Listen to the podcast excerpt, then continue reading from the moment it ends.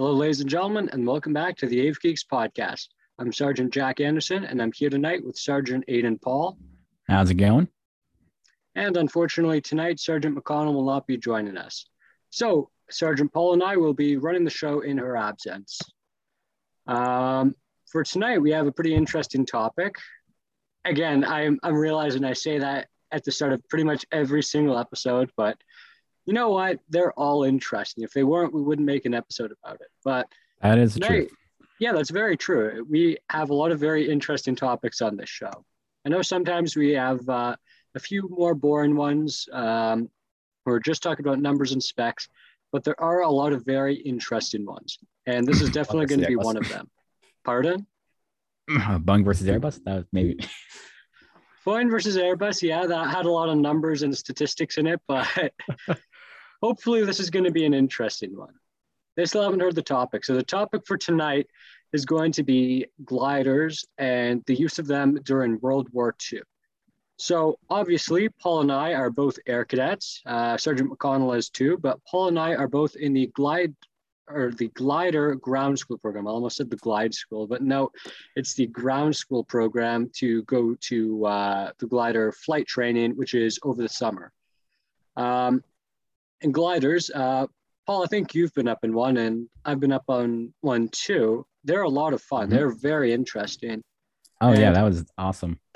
Mm, they're they're a lot of fun. And one thing I found interesting was that this is one of the only recorded instances that they have ever actually been used in combat, World War II. So um, in World War One, I, I, don't really think the technology was really there to have uh, like paratrooper gliders and then after that, there just really wasn't a need for them. So we're going to be talking a little bit tonight about um, how they were used, why they were used, what different types there were, and really why we don't see combat gliders anymore.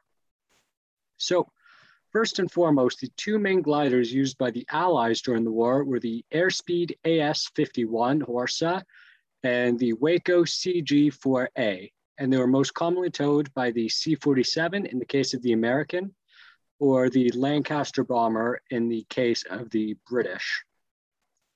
Um, now, I would, I would absolutely regret it if I did not talk about the largest glider in history, which was the German Me 321.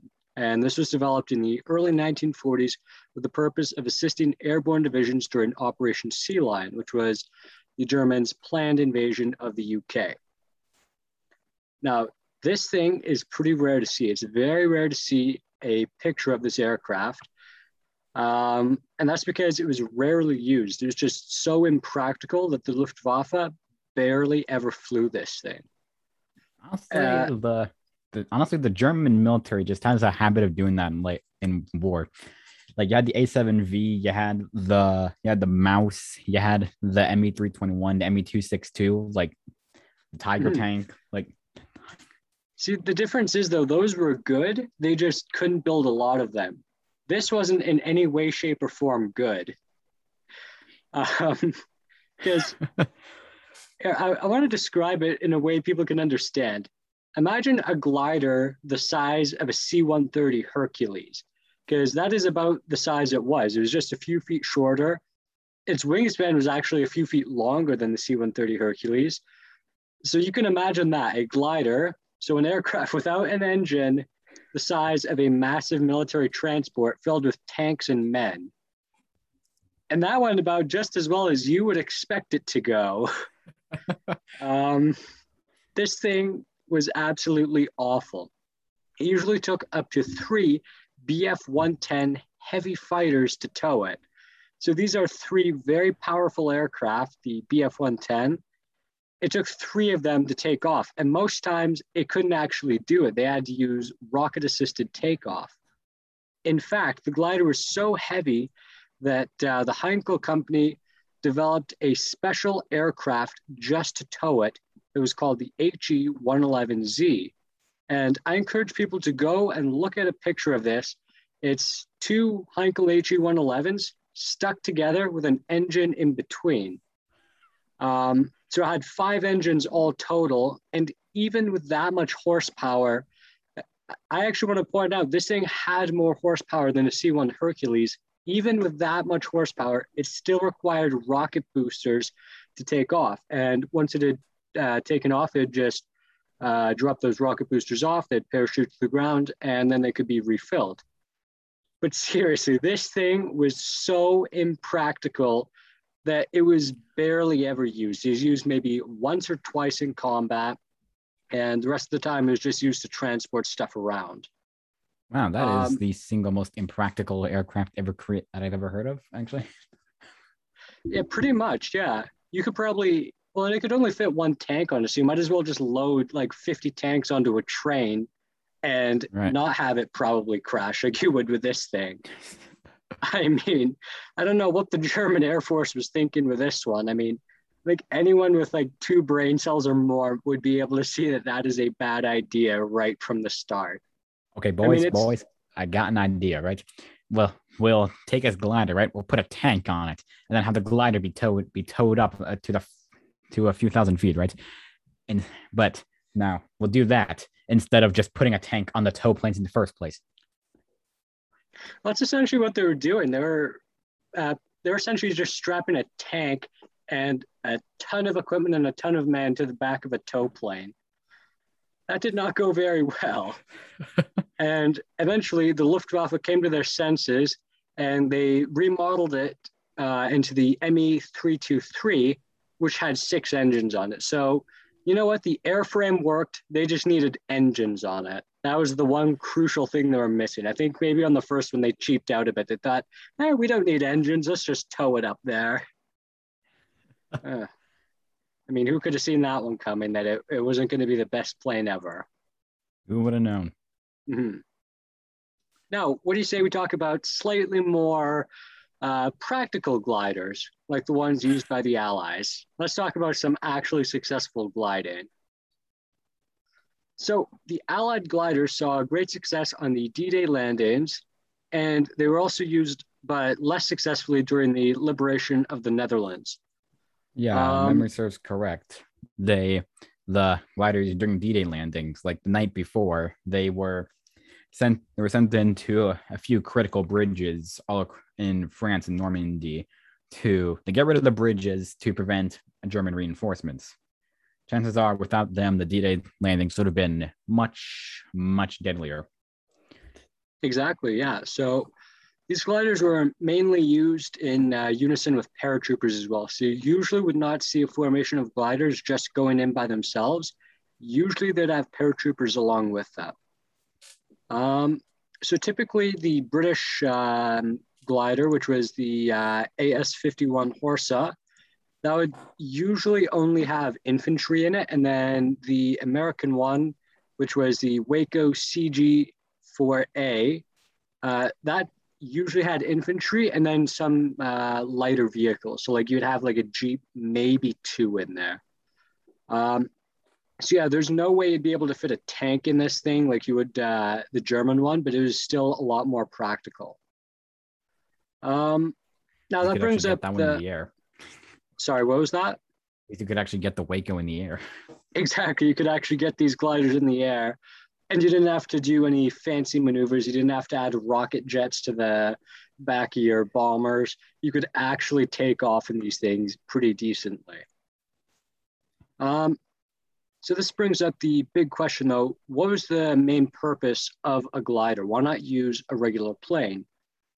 Well, the main reason was they were a lot cheaper. Um, so you wouldn't want to risk like a massive airplane, a massive transport plane. Not only that, but they were much lighter. So uh, a transport plane like the C-47, it would probably take a couple hundred feet to land that thing. Um, whereas a, a glider would probably take half that much, if that, maybe a third of that. All right, something uh, extra to add on to that was like during the D-Day during the D-Day landing gliders that I mentioned, they they just straight crashed themselves into the ground into the ground right across from the bridges they were supposed to take. And they, exactly. they're perfectly so that, fine. Like you would never do that with a C-47. No, and that's exactly the point. The C-47s and other aircraft with engines, they're extremely expensive. You would not want to try and land those things in there because first of all, there's a very high risk of getting shot down. And secondly, there's a very good chance that those aircraft are going to get captured when they're on the ground. Whereas a glider, they were sort of seen as a one-off. You use it and it's expendable sort of thing. Like um, you land, the air crews come back and they get another glider. So they were able to be mass produced at a fairly low cost. And another thing I've heard a lot is why even use gliders? Why not just have paratroopers go in by themselves? And the main reason for that is, first of all, the men themselves could not carry um, like heavy equipment in. So there were two main uh, ways you could do that. You could either give them very light equipment like the Americans and the British did, or you could send their weapons in separately like the Germans in. So each one of those did have their own problems. Like the Americans, they were only armed usually with um, fairly light rifles or submachine guns. The Germans, mm-hmm. however, when they drop their weapons separately from the paratroopers, that often means when they're first on the ground, they're completely unarmed and they have to go and they have to try and find their weapons. Normally, they'd be hundreds of miles away or at least dozens of miles away. So both right. of these scenarios were extremely impractical. However, with a glider, um, you could be very precise. You could load up an entire platoon of men. You could have quite a bit of heavy equipment in there, and they could all land in the same spot. So that was another big problem with paratroopers. When they were jumping in, they were pretty much at the mercy of the wind. They would get completely carried away, and there'd often be miles upon miles off target.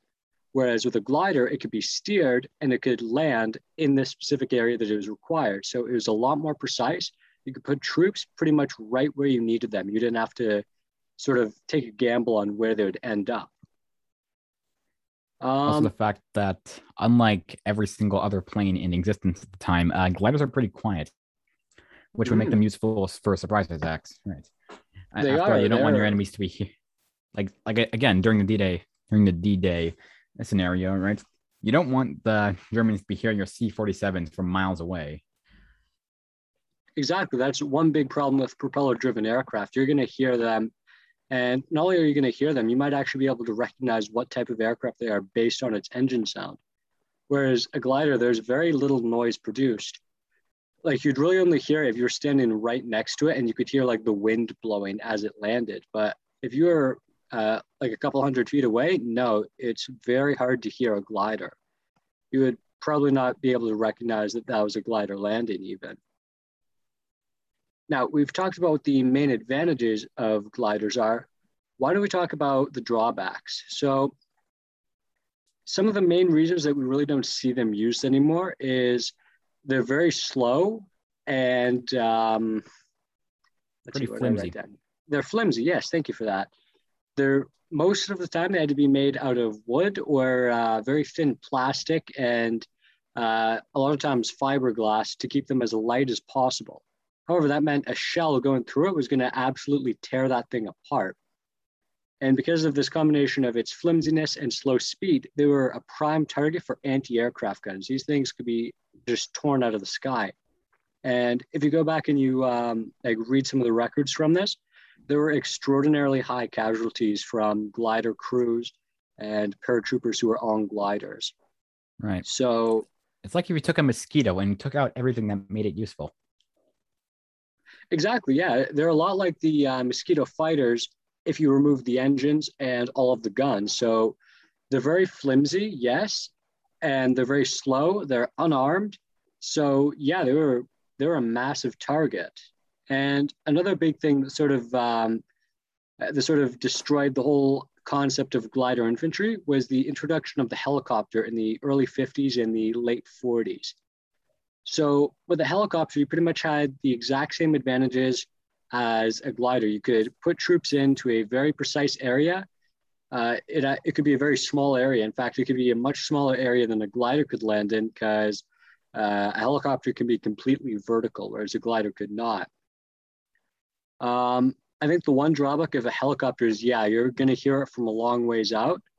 But other than that, a glider is better in a combat situation um, in, in pretty much every single way. Uh, sorry, I think I said helicopter there, did I? Helicopter. I said a glider is better in every single way possible. Sorry, sorry, I meant that the other way around. A helicopter is better in every single way possible, because well, not not only can it um, put troops in there, it can actually take troops out pretty quickly too. So if uh, you've sustained wounded in combat, you can uh, get those back onto a helicopter and you can get those out fairly quickly. You wouldn't be able to do that with a glider at all. Can't fast drop out of a glider. Pardon? Can't fast drop out of a glider. No, you can't. So yeah, helicopters. I think were um, sort of the nail on the coffin for the glider infantry program. That right. said, gliders are still a lot of fun, and they're they're truly amazing to fly. And I'd recommend it if you can. But no, I highly doubt we're ever going to see glider infantry again in our lifetime. I think it'd be really cool if we did, but right now there's no practical use for it, and there's a lot of better alternatives to it. Right. Now, with all that said, that is just about our time for this evening. We'd like to thank you once again for listening to the Ave Geeks podcast. Thank you, and we'll see you next time. Have a good one. Okay, bye.